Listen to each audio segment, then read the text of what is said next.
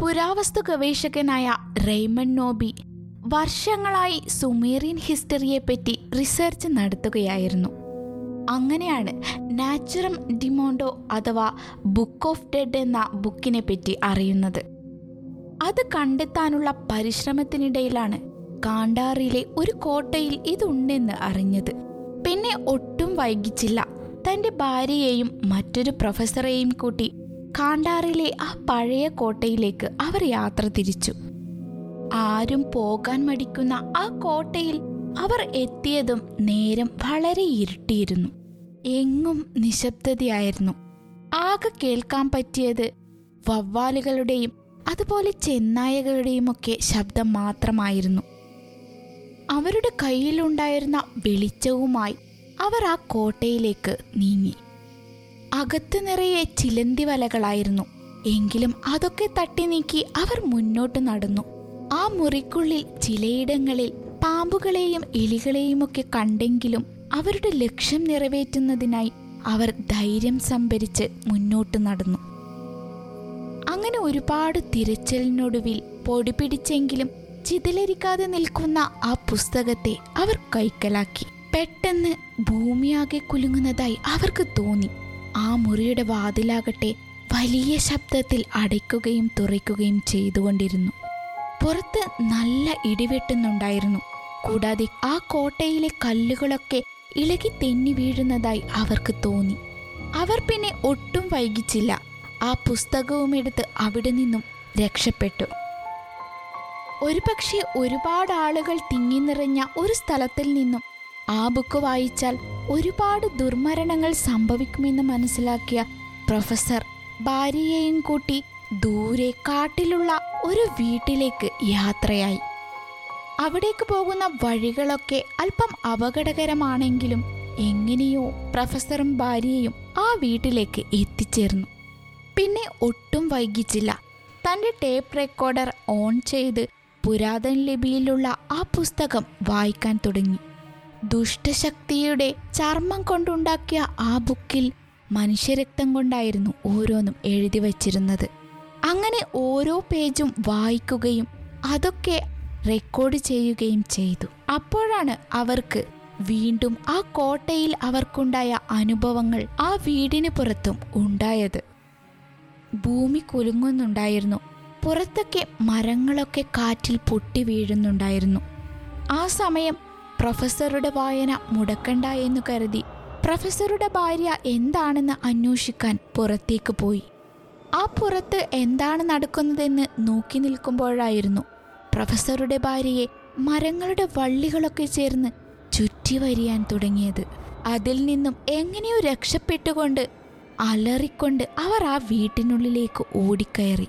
എന്താണ് അവിടെ നടന്നതെന്നറിയാൻ വേണ്ടി പ്രൊഫസർ ഭാര്യയെ സമാധാനിപ്പിച്ചുകൊണ്ടിരുന്നു. പക്ഷെ കുറച്ചു കഴിഞ്ഞപ്പോഴേക്കും ഭാര്യയുടെ മുഖമൊക്കെ വിളറി വെളുക്കാനും കണ്ണൊക്കെ ചുവന്നു തുടുക്കുവാനും തുടങ്ങി. പിന്നീട് ഭാര്യ വളരെ വേഗത്തിൽ പ്രൊഫസറുടെ കഴുത്ത് പിടിച്ച് ഞെരിക്കുകയുണ്ടായി. അവിടെ പ്രൊഫസറുടെ അലർച്ച മാത്രം ബാക്കിയായി. പിന്നീടാരും ആ പ്രൊഫസറെയും ഭാര്യയെയും കണ്ടിരുന്നില്ല. ഇവിടെ നിന്നാണ് ആയിരത്തി തൊള്ളായിരത്തി എൺപത്തി ഇറങ്ങിയ ദ എവിൽ ഡെഡ് എന്ന സിനിമയുടെ തുടക്കം. ആഷ് വില്യംസ് അവന്റെ ഗേൾഫ്രണ്ടായിരുന്ന ലിൻഡയെയും അവന്റെ സിസ്റ്റർ ഷെർലിനെയും അവന്റെ ഫ്രണ്ട് സ്കോട്ടിനെയും സ്കോട്ടിന്റെ ഗേൾഫ്രണ്ട് ഷെല്ലിയെയും കൂട്ടി ഒരു യാത്രയിലായിരുന്നു. തങ്ങളുടെ തിരക്കു പിടിച്ച ജീവിതത്തിൽ നിന്നും ഒരു ചേഞ്ചിനു വേണ്ടി ദൂരെ കാട്ടിലുള്ള ഒരു വീട്ടിലേക്കായിരുന്നു യാത്ര. തങ്ങളുടെ കാറിൽ ഒരുപാട് നേരം സഞ്ചരിച്ചതിന് ശേഷമാണ് മരം കൊണ്ടുണ്ടാക്കിയ ആ അപകടകരമായ പാലത്തെ അവർ ശ്രദ്ധിച്ചത്. അത് കടന്നു വേണം അവർക്ക് ആ വീട്ടിലേക്ക് എത്തിച്ചേരാൻ. അപകടം പിടിച്ചതാണെങ്കിലും എങ്ങനെയെങ്കിലും അവിടെ എത്തിച്ചേരണമെന്ന ചിന്തയോടുകൂടി അവർ ആ പാലത്തിലൂടെ കടന്നുപോയി. ആ പാലത്തിന്റെ കുറച്ചധികം പലകകളൊക്കെ പൊട്ടിപ്പോയെങ്കിലും അവർ അതിൽ നിന്ന് എങ്ങനെയോ രക്ഷപ്പെട്ട് ഒടുവിൽ ആ വീട്ടിലേക്ക് എത്തിച്ചേർന്നു. ആ വീടാകട്ടെ വളരെ പഴയതും പൊടിപിടിച്ച് കിടക്കുന്നതുമായിരുന്നു. അങ്ങനെ അവർ അവർക്ക് വേണ്ട മുറികളൊക്കെ സ്വയം വൃത്തിയാക്കി രാത്രി കിടക്കാനുള്ള തയ്യാറെടുപ്പിലായിരുന്നു.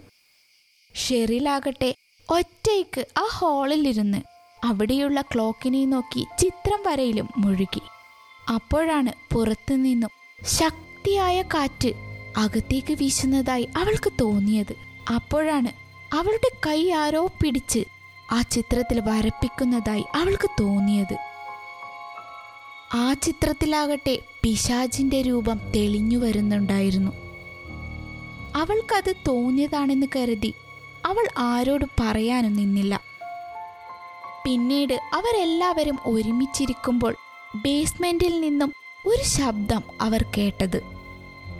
ആഷും സ്കോട്ടും തങ്ങളുടെ കയ്യിലുണ്ടായിരുന്ന വിളക്കും പിടിച്ച് ആ ബേസ്മെന്റിലേക്ക് യാത്രയായി. അപ്പോഴാണ് അവിടെ പഴയ ഒരു ടേപ്പ് റെക്കോർഡറും അതിന്റെ അടുത്തായി ഒരു ബുക്കും അവർ കണ്ടത്. അത് മറ്റൊന്നുമല്ല പണ്ട് പ്രൊഫസർ കണ്ടെടുത്ത ബുക്ക് ഓഫ് ഡെഡ് എന്ന പുസ്തകമായിരുന്നു.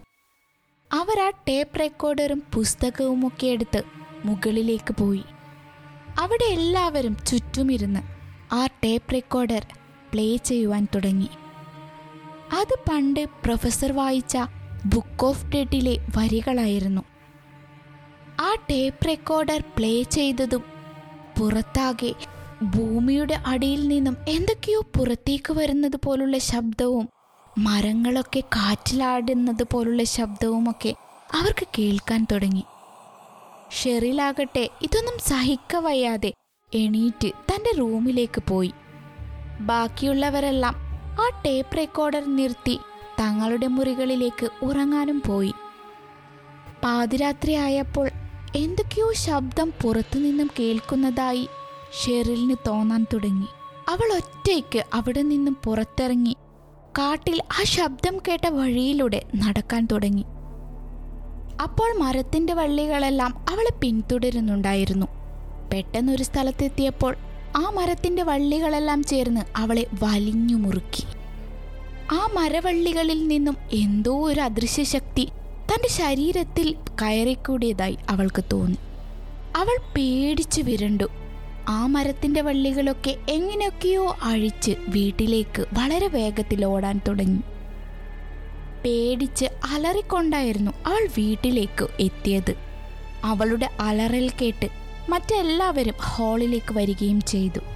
തനിക്ക് ഒരു നിമിഷം പോലും ഇവിടെ നിൽക്കാൻ കഴിയില്ലെന്നും ടൗണിലെ ഏതെങ്കിലും ഒരു ലോഡ്ജിൽ തന്നെ ആക്കണമെന്നും പറഞ്ഞ് ആഷിനെയും കൂട്ടി അവൾ ആ കാറിൽ പുറപ്പെട്ടു.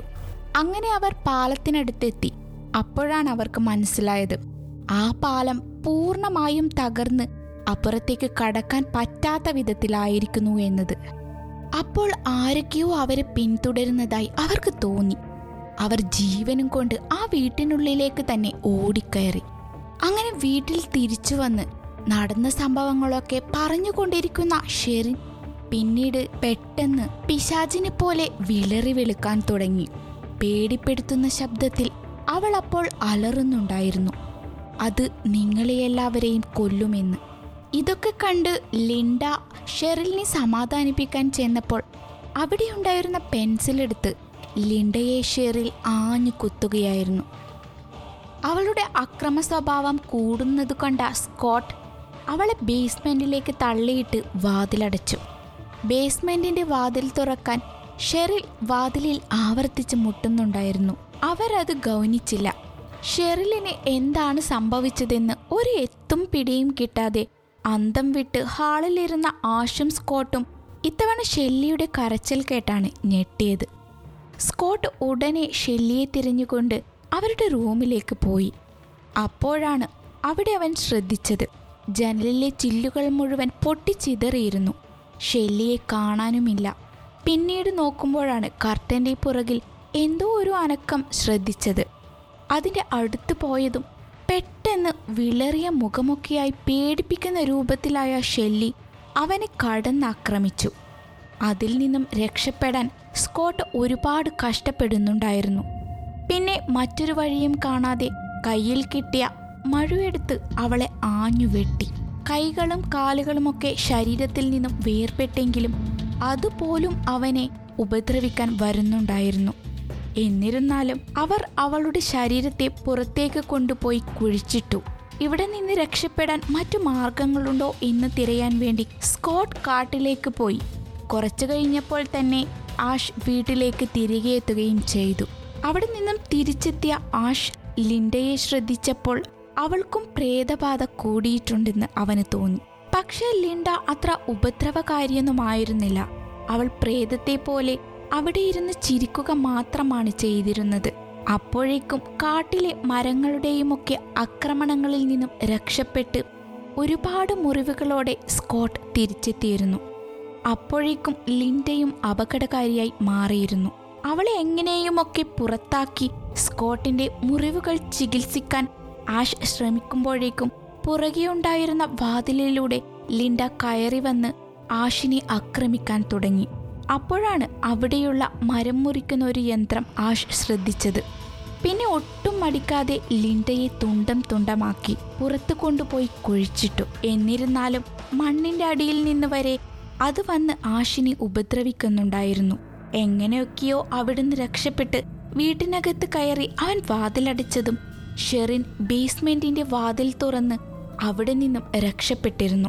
അപ്പോഴേക്കും സ്കോട്ടിനും പ്രേതബാധയേറ്റിരുന്നു. കയ്യിൽ കിട്ടിയ തോക്കെടുത്ത് സ്കോട്ടിനെ വകവരുത്താമെന്ന് കരുതി ആഷ് വെടിവെച്ചെങ്കിലും അവന് യാതൊന്നും സംഭവിക്കാതെ മുന്നോട്ട് വരുന്നുണ്ടായിരുന്നു. അതേസമയം സ്കോട്ടിനെ ആക്രമിക്കാൻ വേണ്ടി മറ്റൊരു ഭാഗത്തിൽ നിന്നും ഷെറിൽ വരുന്നുണ്ടായിരുന്നു. സ്കോട്ട് അവളെയും വെടിവെച്ചിടുകയും ചെയ്തു.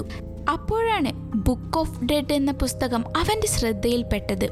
അത് വായിച്ചപ്പോഴായിരുന്നു എല്ലാം പ്രേതശല്യം ഉണ്ടായത്. ഒരുപക്ഷെ അത് നശിപ്പിച്ചാൽ ഈ ശല്യമൊക്കെ ഇല്ലാതാകുമെന്ന് കരുതി അവൻ ആ ബുക്ക് എടുത്ത് തൊട്ടടുത്ത തീയലിട്ടു. ആ ബുക്ക് കത്തിത്തീരുന്തോറും സ്കോട്ടിന്റെയും ഷെർലിന്റെയും ശരീരം ഉരുക്കി ഉരുക്കി ചാരമായി മാറിക്കൊണ്ടിരുന്നു. അപ്പോഴേക്കും നേരം വെളുത്തിരുന്നു.